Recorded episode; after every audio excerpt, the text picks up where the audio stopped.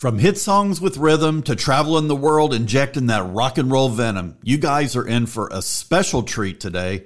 Hey everyone, it's Randy Halsey, your host of Backstage Pass Radio. Thanks so much for queuing up this episode. And first off, if you enjoy the show, please share the link to this interview and all interviews on your social media sites with your friends. Today I'm joined by a guitar phenom and the musician's musician. My guest is a columnist for Guitar World magazine a multi year tenured performer on the Monsters of Rock cruise, and is world renowned for his work with such acts as Cher, Night Ranger, Triumph, and many, many others. Sit tight, we'll have the one and only guitar virtuoso, Joel Hoekstra of the bands Whitesnake, Trans Siberian Orchestra, and Iconic, here when we return. This is Backstage Pass Radio, the podcast that's designed for the music junkie with a thirst for musical knowledge. Hi, this is Adam Gordon, and I want to thank you all for joining us today. Make sure you like, subscribe, and turn alerts on for this and all upcoming podcasts. And now, here's your host of Backstage Pass Radio, Randy Halsey.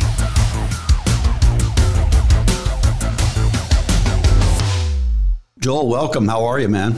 I'm doing great. Thank you so much. After many texts back and forth, here we are finally. So thanks for sticking with me and getting all this lined out. Yeah, my pleasure. Thank you. Where do we? Uh, I mean, where where do we even start with you, man? You know, the the career is illustrious for sure. I suppose that I guess we could talk about uh, Whitesnake first, as you're out with them right now on the farewell tour. Correct? Yeah, yeah, absolutely. So uh, you know, just great to be back with everybody mainly at this point. Um, so, despite it being the farewell tour, there's very little focus on on that because we got a long ways to go, man. You know, sure. that's the way I'm looking at it. Um, uh, just to survive the tour, play all the dates and everything. So uh, it's been the focus has mainly been on. It's just great to see everybody, and uh, you know, of course, we have a couple new members, so that's been uh, fun. Just uh, just getting to know a couple new people and, and, work with them as well. Absolutely. And we'll chat about that in just a second. But I think this is the UK and Ireland portion of the tour. Do I have that correct? Yeah, yeah, absolutely. We started off uh, started off in Ireland and uh, did uh, you know Scotland, which I guess is part of the UK, and UK uh, dates. Um, so that's been uh, with Foreigner and with Europe, and uh, having a good time with those guys. A couple great bands to tour with. So after that, we're uh, we're headed to Germany to start up uh, touring Europe with Europe. Makes perfect sense, right? Yes, I think so. We're catching up with you in uh, Birmingham, correct? Correct. I don't. I don't know how you guys keep that straight. You know, you're you're from one place to another. You know, day after day, and it's like, where am I at again? It's probably tough to to keep up with a little bit. I would imagine. Usually, not so much where we are, but where we're going next is where I'm like, I man, that's that's where I never know. where are you going next? Oh gosh, I don't know. I haven't looked at the sheet yet. I'll let you know when we get there, right? Yeah, exactly. right. So, yeah, that's usually where I'm lost. Well, I'm, I'm, sure you have good assistants that help help you get where you need to be. Now, you guys will be over there until I think it's late July and then back stateside for a U.S. opener. I believe I read August 17th somewhere in New Hampshire. Once you guys come back stateside, who will you be on that leg of the tour with? Is that the Scorpions? Scorpions, yeah. There's a couple shows at the beginning of it that are just us, and then I think, I'm not exactly sure, but I think there may be a couple during that are going to be just us. I'm not. I'm not entirely positive though. But yeah, I mean, mainly we're doing a run with the Scorpions. Okay. A couple shows on our own to start it. Awesome. Awesome. Now, you joined Whitesnake somewhere 2014, 2015 when David Coverdale, I guess, came calling. Was it Night Ranger that you were working with at the time, or, or do you remember? Yeah, no, I'd been with Night Ranger basically 2008 through 2014, um, and then um, made the switch, switch to Whitesnake.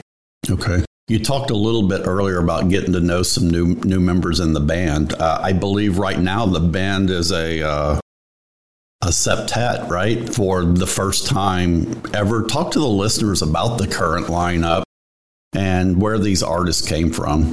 Okay, well, I mean, we get Tommy Aldridge, legend on drums. Uh, so he's probably the most recognizable Whitesnake drummer uh, that For there's sure. been. And uh, Reb Beach uh, is my guitar partner, and Reb has actually been in Whitesnake longer than any member uh, in its history, other than David. So obviously, uh, those two guys, and I, I should have started with David Coverdale, and not sure why I didn't. David Coverdale. Who's that guy, right? I guess it's assumed. yeah, right. Uh, but yeah, David and Tommy and Reb um, and Michele Lupi is uh, back as our um, keyboardist.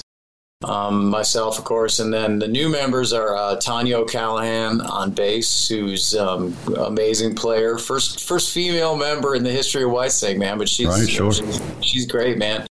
She's great on stage, great player, really cool off stage, great great hang. Um, and um, and then Dino Jelusick is uh, also on keyboards with us um, on this tour, um, and you know he's an amazing talent, just multi instrumentalist, amazing vocalist.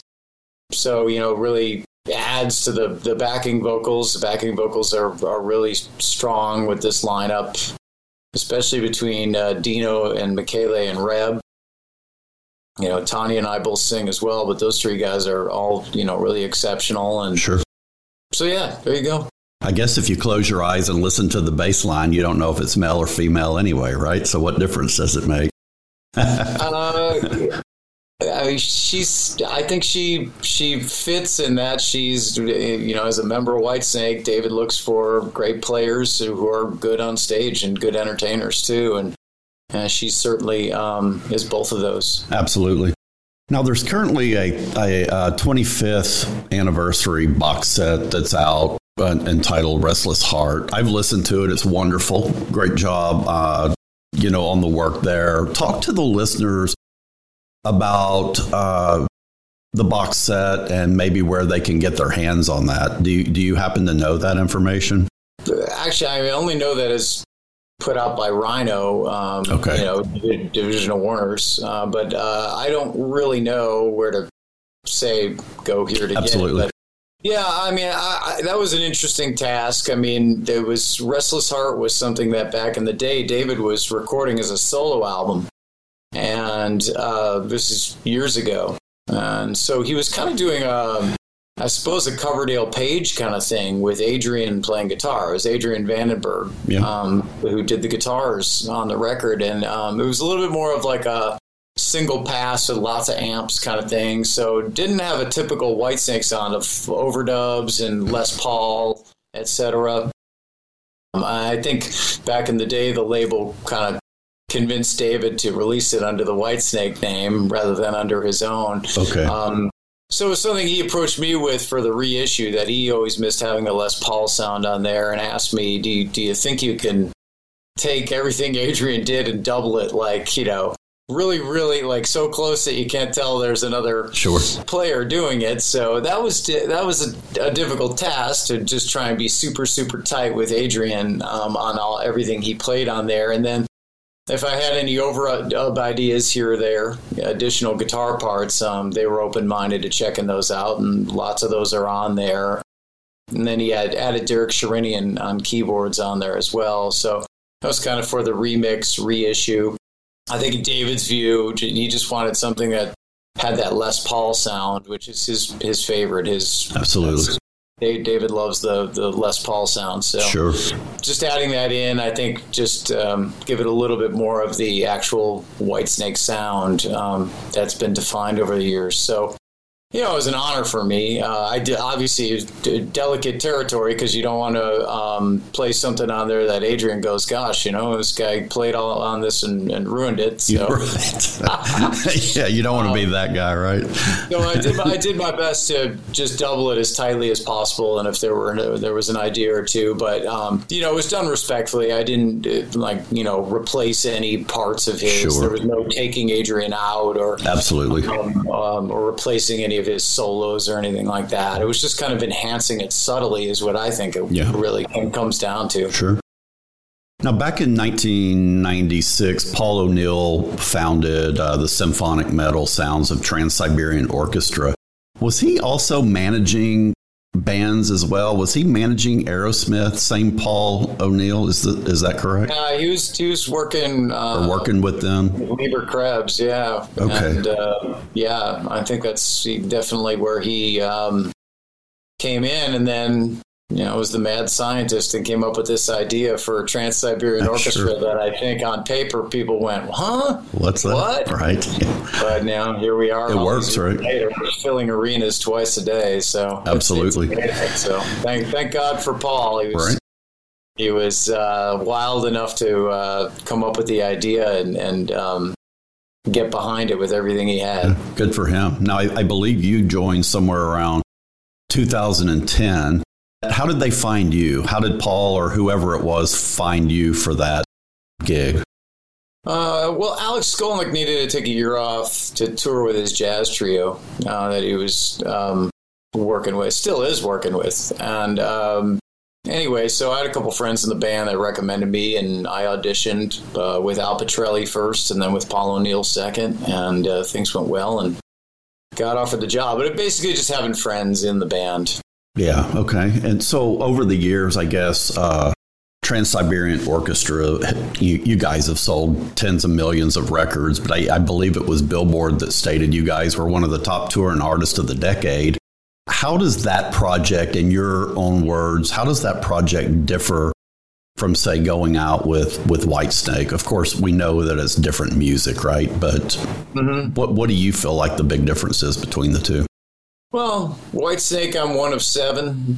Uh, it's it's more of just a obviously a, a rock band, you know, where your pictures on the shirt and uh, you, you, get right on the albums a bit and play on the albums. At least since I've been a part of the band, at least. And um, uh, with TSO, it's something that's a much bigger um, organization. I'm on stage with I mean, I think there's 19 people on our side alone in the band with all the singers and everything like that.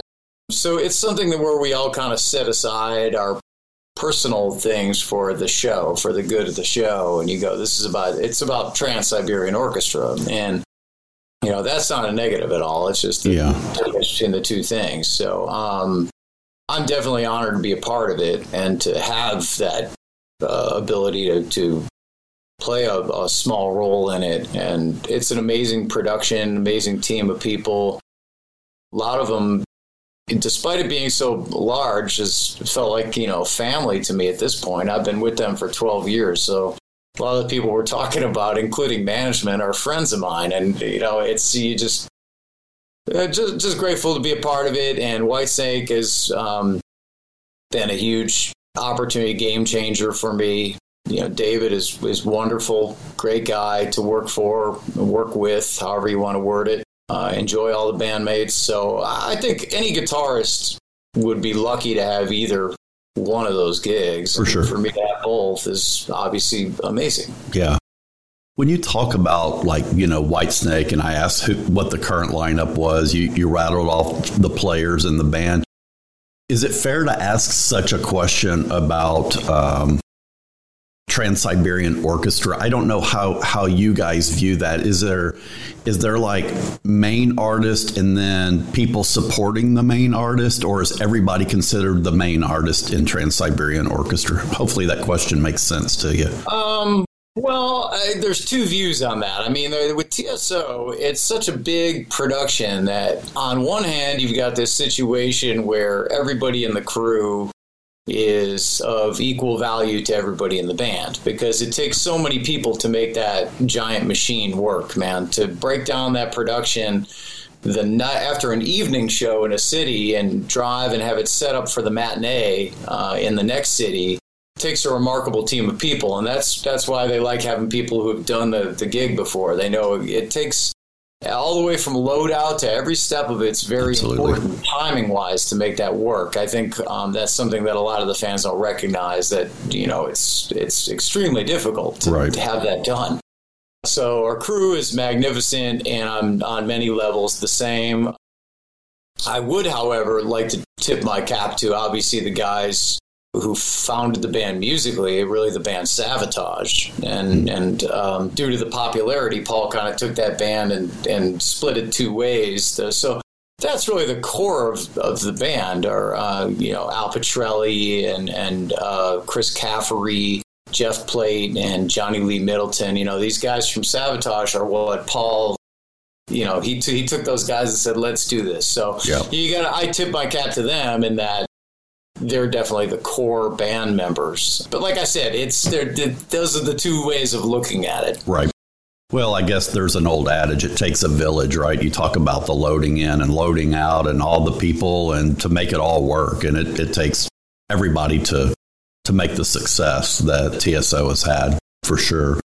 Let's chat about the supergroup. And when I say supergroup, I'm talking about iconic. Talk to the listeners about the members in this band, since we're kind of on members of, of the band, I, I, would like for them to understand who's who's in this outfit with you guys.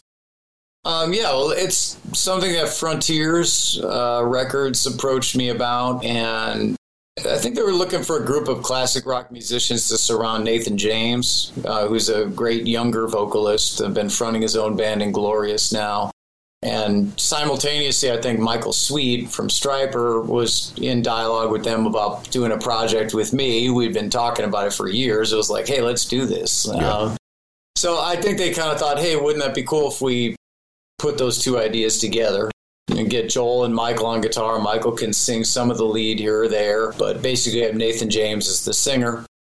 And so that sounded like a good idea to me. I'd co written with Nathan, co written with Michael They've both been friends of mine for a long time, and they said, "We'll figure out the drummer and bass player thing later." Yeah, so, okay, cool. You know, we'll have the rhythm section. Yeah, and then, much to my surprise, down the road, that worked out to be Tommy Aldridge, my right. Snake bandmate on drums, and um, Marco Mendoza, who's also a good friend on on bass. So, yeah. um, Tommy and Marco uh, really have enjoyed playing together um, in the past. So they make for a killer rhythm section, and and so that's how the lineup came together you can't seem to get away from that Tommy Aldridge guy, right?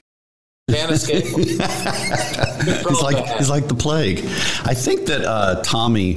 Yeah, I was going to ask you which one of you guys fell out of bed and said, you know, let's create a supergroup, but it sounds like it was the brainchild of uh, of Frontiers, right? Yeah, it really was. Yeah. I mean, Frontiers really was the one to um, put it all together. But it did happen through several. Like I said, I think you know Michael talking them about doing something with me. I think definitely aided in the process. So yeah, as much as it's a new band, I know everybody involved. They've all been friends of mine. So it's like we when we got together to shoot the videos and the photos and everything like that. It, it was very much like great to see you again, more than nice to meet you. Yeah, for sure.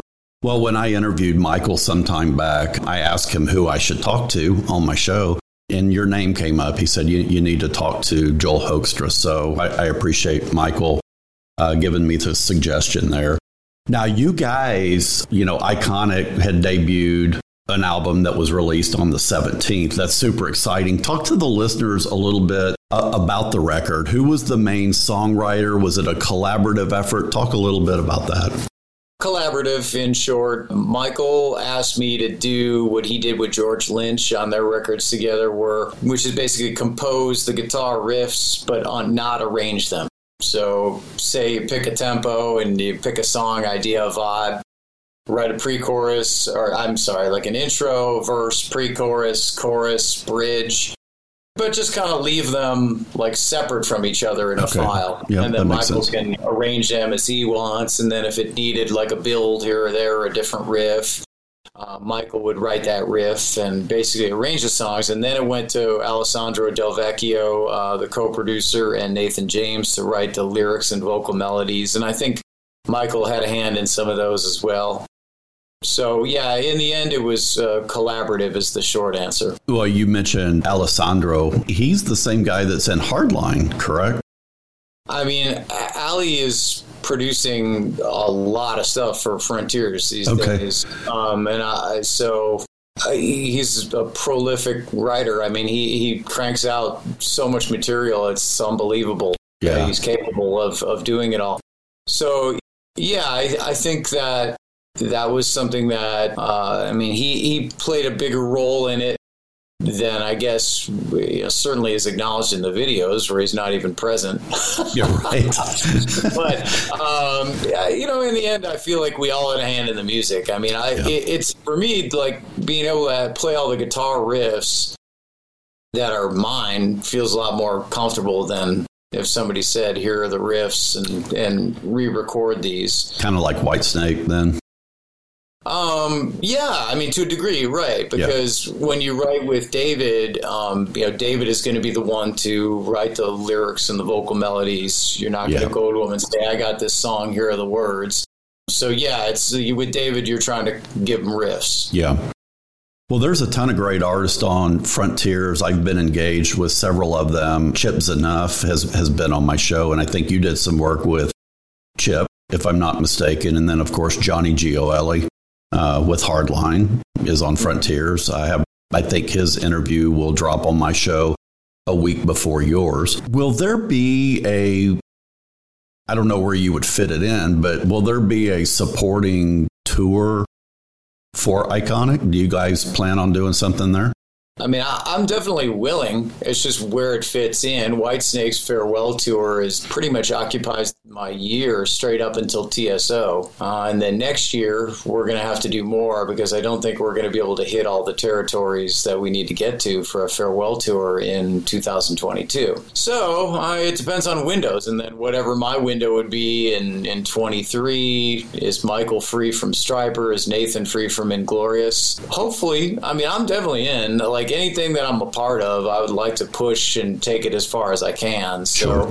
I definitely would be into doing that. Just realistically, you know, who knows, right? That, that, to be that, determined. That's, that's the yeah to be determined. But I think you know I think most most of us would be happy to get out there and do some gigs for sure.